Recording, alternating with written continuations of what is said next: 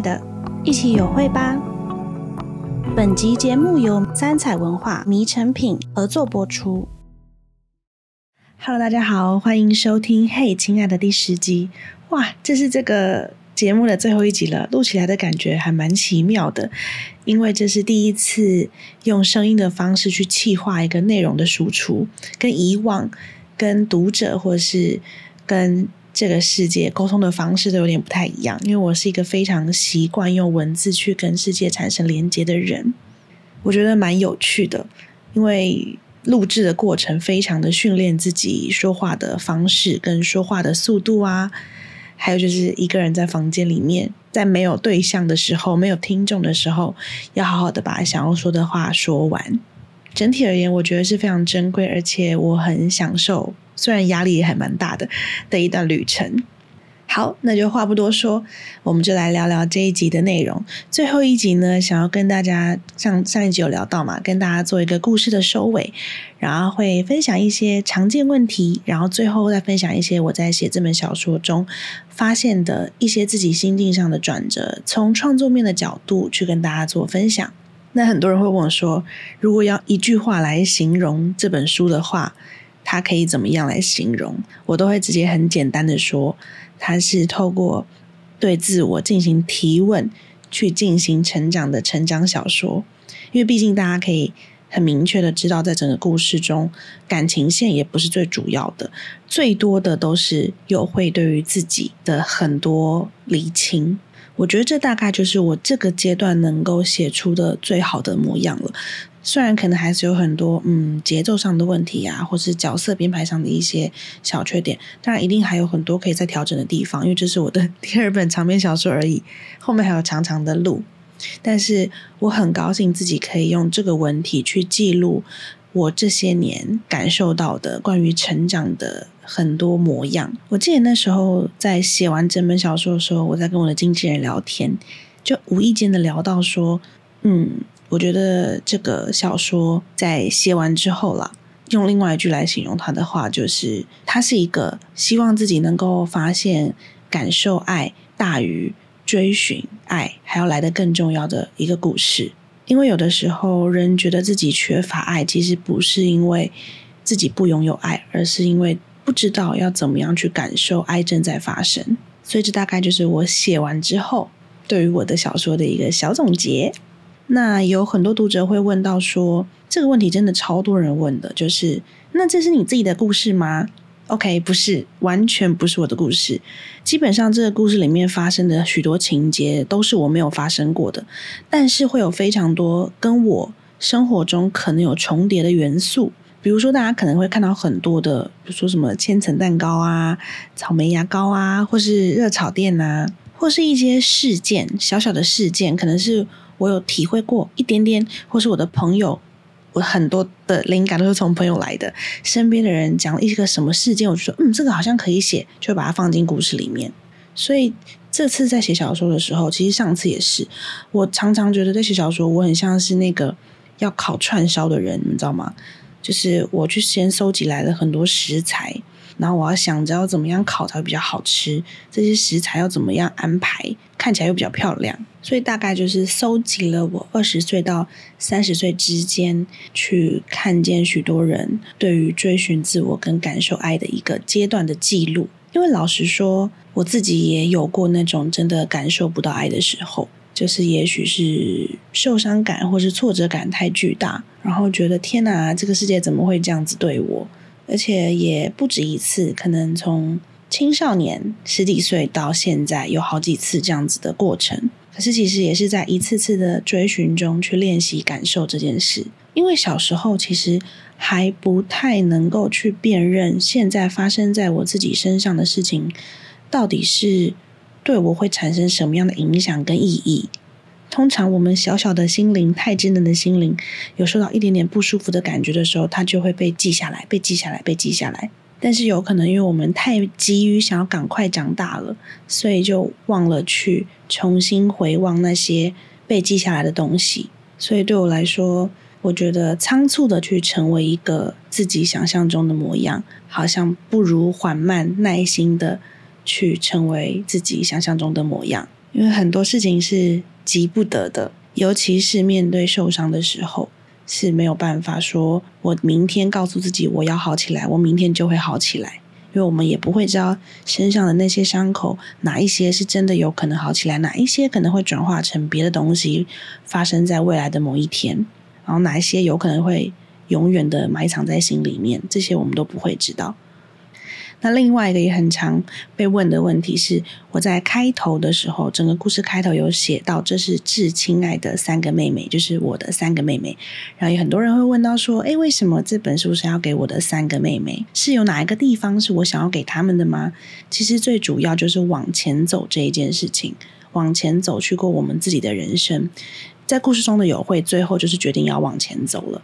那为什么是给妹妹们呢？因为我跟我妹妹们的关系很紧密，但我也慢慢的在成长过程中发现，就算我们多么多么的亲密的陪伴彼此，可是我们也有各自的人生难题。这些陪伴呢，应该是给自己一个力量，可以去面对这些难题。可是没有人可以真的代替自己度过这些困难。所以很想要给他们的是，就算我们可以彼此陪伴，但是我们也要从童年中离开，因为童年的我们是几乎黏在一起的嘛。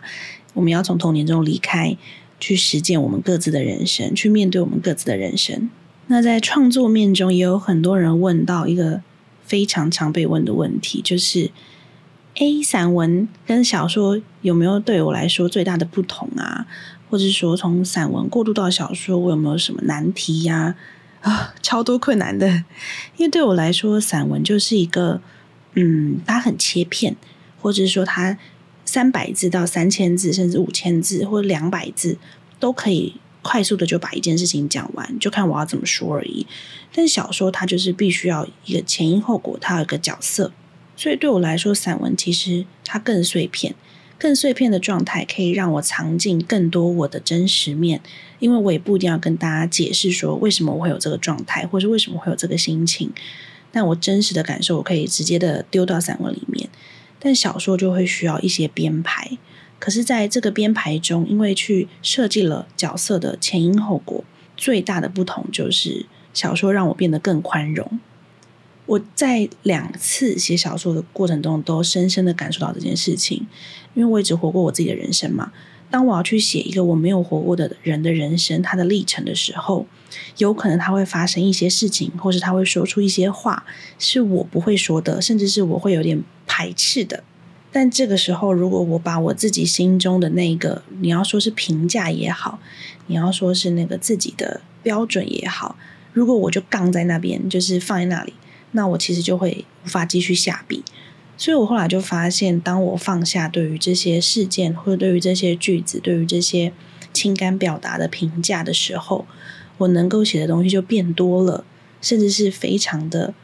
变得非常的自由了。那从此，我不止在写小说，我连看待身边的人的时候，他发生的某一件事情，我也不会快速的就心里丢了一个什么评价，因为也许。它的背后有我并不了解、我不知道的曾经。另外一个部分就是，也是一样延续着这个话题的话，就是去了解到人有非常多的面相。那这些面相其实都是被非常琐碎细小的细节给堆积起来的。所以我的小说里面比较多都是很多细节的描写，有一部分可能也是来自于我观看人的时候，我都习惯这么观看。因为很多时候我都觉得，虽然大的事情会改变了一个人，但是有的时候改变人更多的好像是那些微小的细节堆积起来的时间。我很喜欢，就是一个作家叫做 Virginia Woolf，他的他有在一本他的散文集里面写到说，人不一定要在别人以为的轰轰烈烈的大事中才能感觉到生命是圆满的。大意大概是这样，我有点忘记原文，但大意是这样。我很喜欢这一个对生命的描述，因为在我的观察中，也是人其实是被更多、更小的我们以为没什么忽略的那一点点、一点点给捏塑和累积出来的。那还有另外一个创作心得，就是散文跟小说有个最大的不同。对我来说啦，因为我本来就不是一个很善于写小说的人，我还在练习中。就是我一开始的时候想要写，但就算我已经想得再怎么清楚了，我也都不一定写得出来。就是写出来的东西跟自己想的，嗯，还是不一样。就是那个过程其实是很痛苦的。所以我后来就决定想说，好，不如就先先还是试着写出我自己可能不一定满意的东西，再慢慢的做修正。也会在这个过程中发现，其实我好像没有办法写出最好的作品，我顶多只能写出比上一次更好的作品，就这样子而已。因为我知道创作不能因为卡住就完全停下来，它只能搁置，就是不能完全的停下，大家可以暂停。因为这条路我还要继续走嘛，所以暂停也只是这一条长长的路的一部分。其实就不只是创作，我觉得当我们的人生有所向往、有所追寻的时候，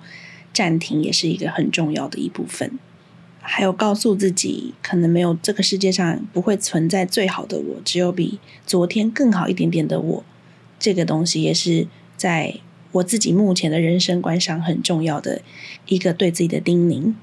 那最后就是呢，有很多人也会聊到说，这一次的小说有聊到时代这件事情。其实对我来说，我不是一个对时代感特别敏锐的人，但是我很喜欢观察这个社会、这个世界在这几年是不是有了什么一些小小的变化，大大小小的变化都好。我有在我的后记中写到，我非常欣赏张爱玲这个作者。以前对她的欣赏有点摸不着头绪，就觉得哇，好厉害哦。但后来就是我看了她比较多的散文之后，我就意识到说，我真的对于这个人的欣赏是来自于，可能也不见得是文笔，而是他如实的记录了他活过的时代。这件事情也是我想要做的。我很喜欢三毛讲过的一句话，就是有一些事情可能很深，但是我们可以。学着从浅的地方开始看，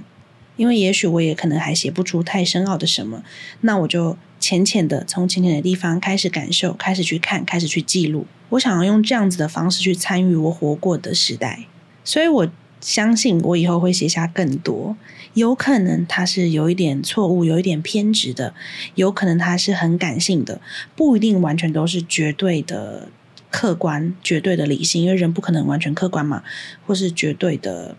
政治正确。但我会尽可能在不伤害自己太多，也不伤害别人的前提下，写下我每一个阶段的困惑。我希望这些东西可以变成一种信号，在很多年之后呢，我会看见当年发出信号的我，他是这样子的，在爱着他所看见的世界。那也许很多年后的那个我在遇到更困难的挫折的时候，就会更有力量继续活下去，或是想起来其实暂停也没有关系。OK，这集可能稍微短一点点，它算是这整个节目的一个收尾，一个故事的收尾，还有我这个创作的收尾。其实有一点舍不得，因为其实说完了这一集之后呢，我就要往人生的下一个阶段迈进了。所以这个阶段的我创作出了《夜友会》。这本小说哇，其实现在已经一年了。我从去年五月多开始写的，已经一年多了。虽然有所瑕疵，但是我非常的享受，也非常的感谢自己是有一点瑕疵的人，因为这样我就一直能够走在更好的路上。那非常感谢大家的收听，无论是旧读者还是新的听众，非常感谢大家陪伴我十集的时间。如果有任何其他的问题、其他的讨论，都非常的欢迎留下评论。或是到我的 Instagram 留言给我，包括是任何的建议也都可以，Podcast 的建议或是小说的建议也都非常的欢迎。那我们就下一个阶段见啦，拜拜。